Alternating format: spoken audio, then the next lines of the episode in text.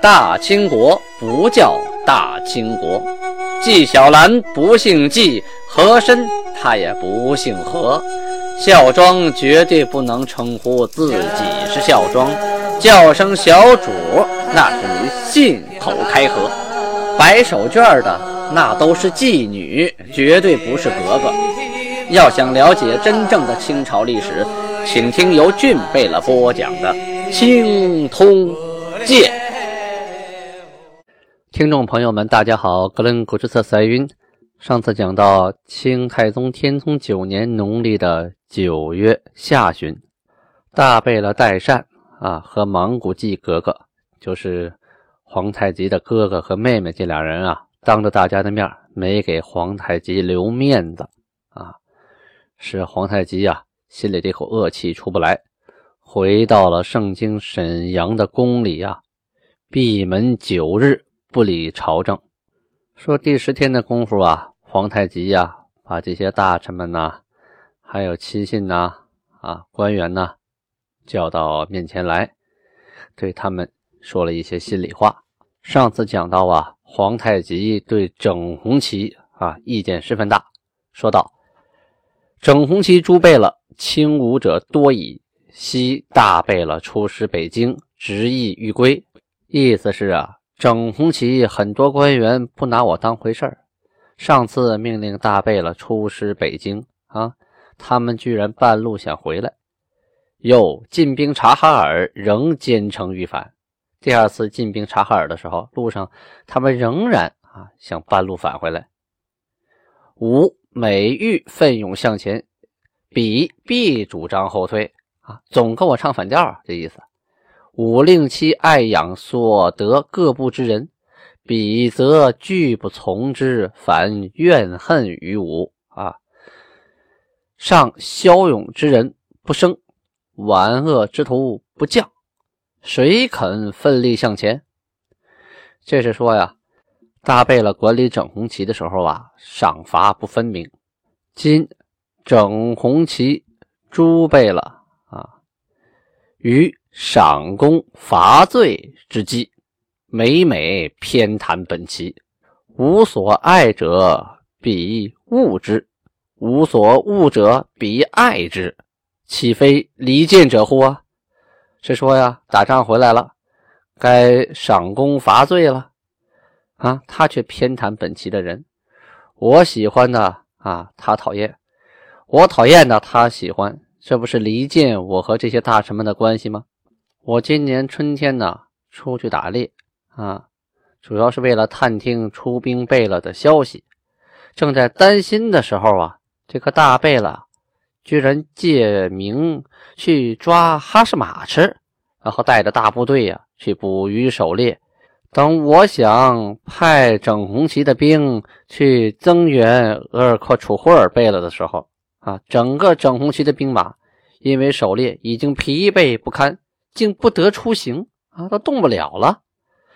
出兵的贝勒呀，犹豫困境，我呢只能木然处之，没有办法。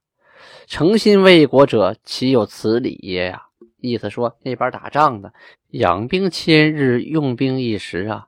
虽然打仗出去的不是你整红旗的人马，都是一家人呢，你该做好准备呀，哪能不管不顾自己玩自己的呢？这是什么道理呀？还有一件事啊，你们都听着，这大贝勒的孩子们呐，借口出去放鹰，勒索老百姓的鸡鸭鹅猪啊，你说这些贫穷之人，有多少家当够他们勒索的？为他们的鹰啊好玩啊，把穷人的这个家畜都给弄出去了。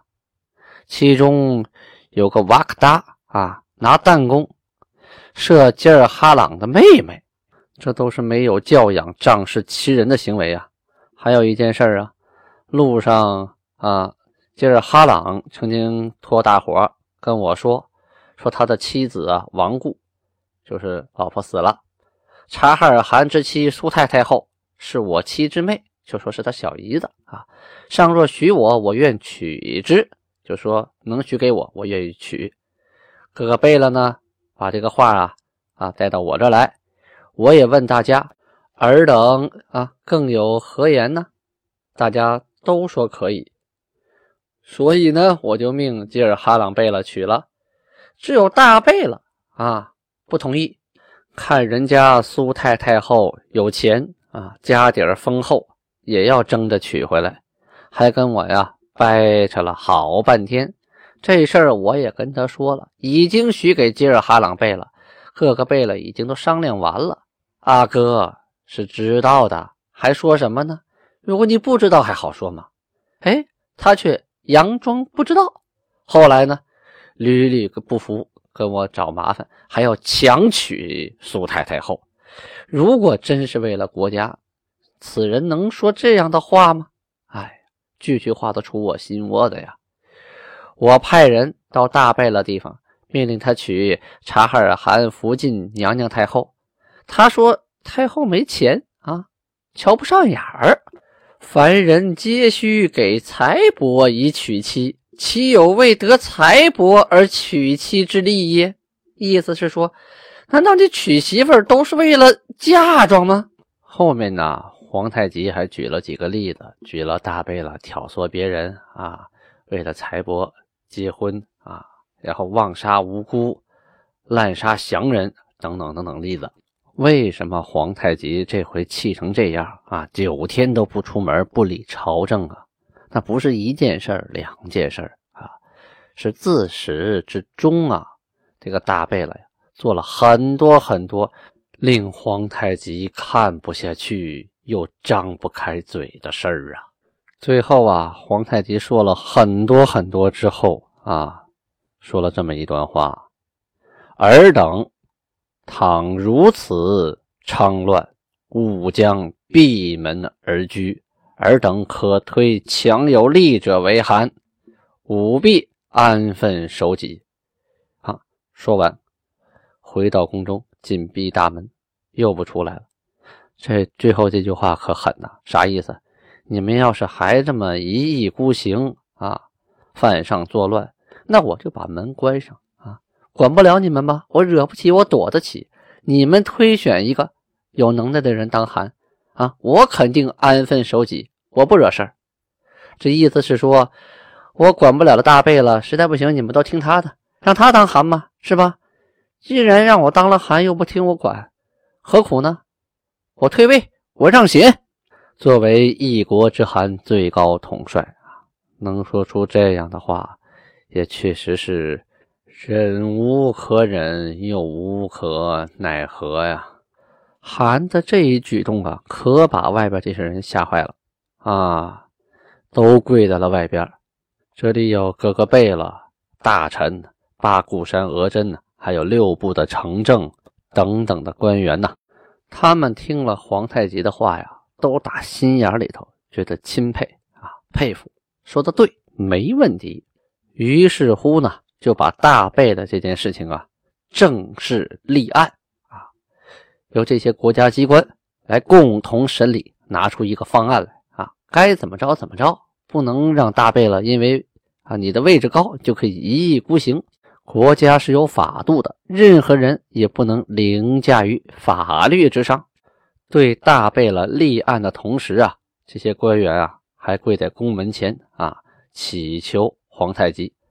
韩宽仁圣德，诸部贤福，国泰民安。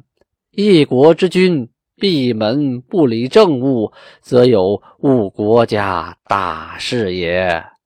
请韩出宫办理国家政务啊！他集体呀，一个头接着一个头的。皇太极呀，本身也不是想退位就不干了。本意呢，就是想收拾一下大贝勒，灭一下他的嚣张气焰。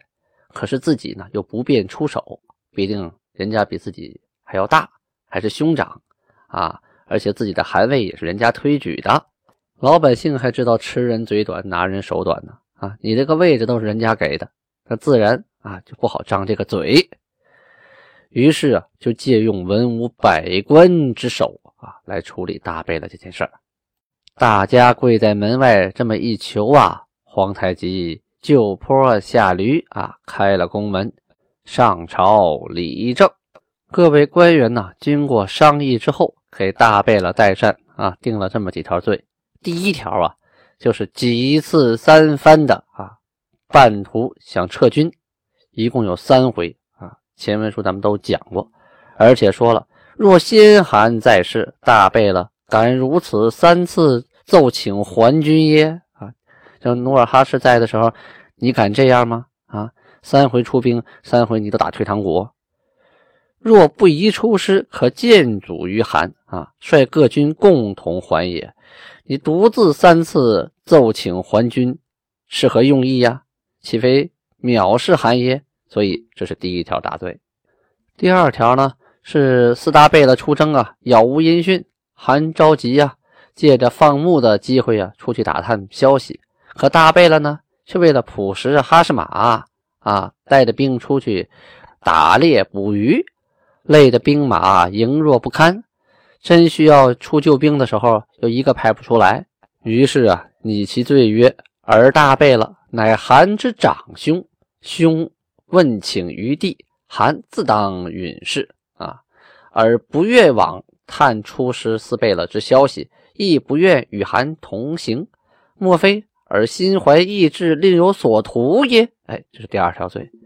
第三条罪呀，就是。迎接察哈尔归降部众的时候啊，大贝勒没跟韩一块走啊，自己走了三天去迎接。后来莽古季格格跟韩闹别扭，甩手就走了啊，只有大贝勒一个人追出去，还请他到府中吃酒啊聊天，就给他拟了一条罪，说尔大贝勒曾云不可不以礼迎之，就是说啊。你说应该迎蒙古是以礼相迎，可是你却自食其言啊！于韩亲往迎接之际，独行三日，至迎接空关而出啊！自己先跑那儿去了，而与蒙古季格格啊原本没有交往，听说他跟韩交恶啊，你就拍手称快，请他吃饭喝酒，这是大贝勒的第三条罪状。第四条呢是说当初啊，季农啊，这是个人名。从开元呢到哈达和叶赫的山上围猎，叫打围狩猎。当时大贝勒呀特生气，就说了：“比奴已另有地方居住，故来此围猎，请将季农下属交于我，我必射穿其肋。”什么意思？你们都搬别地方住去了，还跑我这来打猎啊？把你手下都给我带过来，我一箭射穿他肋的骨。后来呢，季农啊。又带着人到哈达和叶赫山来围猎，这按理该议他的罪呀。可这个时候，大贝勒就站起来了，一听说要议罪，反而庇护季农啊，自毁前言，说他们呢没在山上打猎，是在野外围猎的。嘿，强词夺理。总之呢，就是要跟国家对着干呢。这是你的第四条罪。四条罪拟好之后啊，决定停其大贝勒名号。这一下降了一格啊。削其和硕贝勒爵位，火又降一格，夺其十牛鹿诸身。说这个十个牛鹿啊，是他自己的私人牛鹿啊。从此呢，充公不归你了，而且罚被雕安配的马十，盔甲十，银子万两，另罚长马九，赏给九倍了。后来呢，皇太极看了看啊，他们做出的决定，呃，修改了一下。最后呢，其他的都不变，所罚的十个牛鹿猪身呐，皇太极命令归还给他。就实际上呢，对他的钱财上啊没有大的伤害。这十个牛鹿猪身呢，那可人不少啊啊，一个牛鹿五六百人，十个是五六千人呢，这都指壮丁。这十个牛鹿猪身。种的粮食啊，这都归大贝勒呀。整个这十个牛鹿的人呐、地呀、牲畜啊、啊钱粮啊，都是人家私有财产呐，这都是一笔巨大的财富。皇太极觉得呀，夺十个牛鹿太狠了啊，怕贪财的大贝勒呀，小心眼想不开，这一下气死过去。于是呢，这十个牛鹿命令还给他啊，其他的照着执行。这么一弄啊，这大贝勒能不能受得了呢？咱们后边会有详细的介绍。处置完大贝勒代善之后啊，他的儿子啊撒哈林台吉，哎，也吃了瓜烙。什么原因呢？说上次出使打呼和浩特的时候啊，他就跟他韩说：“呃，我已将所属的瓦格达留下守城啊，然后带着他的兵和他的父亲啊就要退军，而且呢，主动的替他父亲跟韩申请，我们整红旗要先退了。再有呢，这次迎接孔郭尔的时候啊，你把你自己的行李全交给你爸那边拿着。”你就光杆一个人跟在韩的旁边，这明显是应付差事，随时准备开溜啊！于是呢，也拟其罪啊，呃，罚他雕花安配之马五匹啊，长马五匹，银子两千两，剥夺他的两个牛鹿诸身。后来皇太极看完之后啊，也是一样啊，命令把所罚的两个牛鹿诸身退还给他。这么一弄呢，父子俩都受罚了。但是呢，皇太极还是给留了面子，必定还把父子俩所罚的诸身呢都给退了回去。处置完父子俩啊还不算啊，还有这个莽古季格格啊，莽古季格格呢也有地方继承哈达格格，她呀嫁给了季农啊。可季农啊就是哈达部的，这里就说啊，你本来与大贝勒不和睦，去迎接孔过尔的时候，韩。招哈达格格啊，就是莽古季格格，还有戴嘎尔格格来。哈达格格就当着戴嘎尔格格面前就说了啊，说大贝勒呀，飞扬谷啊，他待我都甚薄啊，对我不好。后来因为豪格贝勒娶妻那件事啊，这哈达格格呀怨怒而归啊。本来跟大贝勒不好，一个人走呗。结果大贝勒把他请回家，两个人呢啊同恶相济，就是说对韩都有恨啊，言念相请。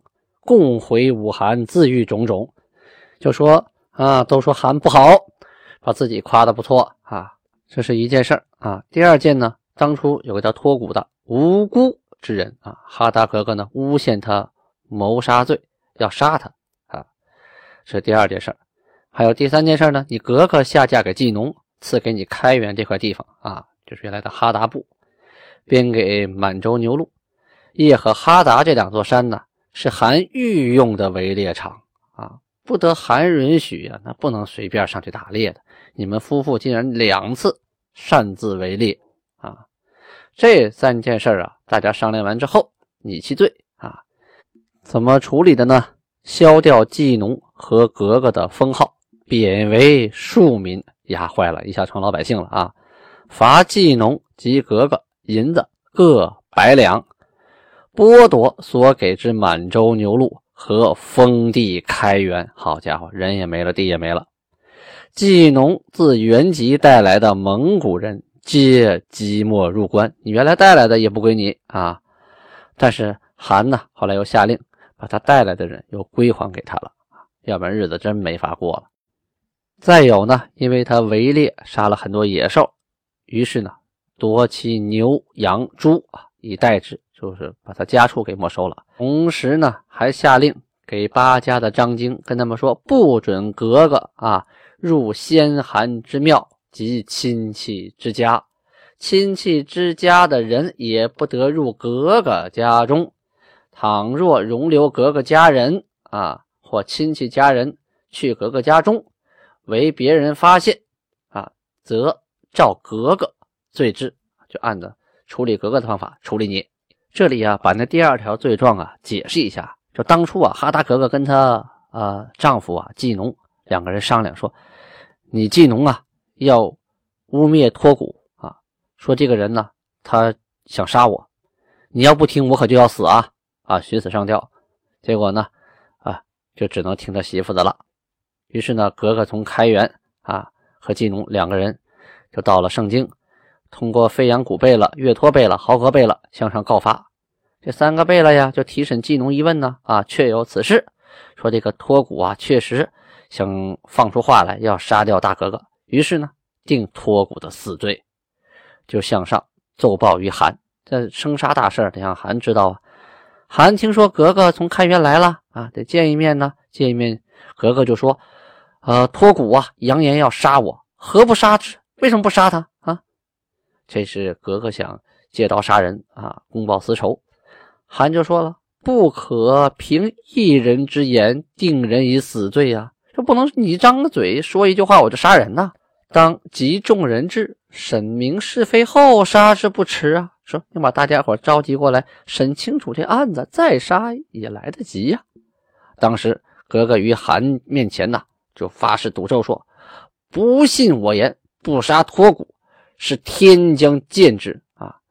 韩呢回宫召察哈尔还有卡尔喀诸部的蒙古贝勒会审啊！当时呢，季农跪于韩的面前说呀：“不杀托骨啊，格格呀就要杀我呀！啊，要是杀了托骨呢？”托骨的父亲跟我父亲呢，原本住在一块儿。我跟托骨啊，有亲如兄弟。朕要是杀了他，我可怎么活呀？哎，他说了实话了。韩呢就说：“上信你三贝勒之言，杀托骨，则妄杀无辜之人矣呀！”这三贝勒呀，哎，都傻了啊。于是呢，就按照偏袒亲情、庇护格格啊，商定你罪。飞扬古贝勒罚银五百两，豪格贝勒罚银五百两。当时呢，大贝勒的儿子岳托贝勒呀，啊，碍于格格情面，也扬言说这个托古有罪，要杀。当真正公审托骨的时候呢，这个月托贝勒呀，又避而不到啊，躲了。这两条罪啊。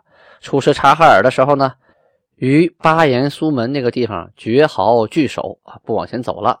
亲于韩前奏请。准令妻妇归家啊，请大贝勒回家。这是他第三条罪，罚银一千两，并被雕花安配马五匹。都审完以后啊，这个案件算告一段落。哎，气儿还没喘过来呢，突然呢，整蓝旗的格叔又被同旗的费扬古贝勒给告了。到底是因为什么呢？咱们明天接着说。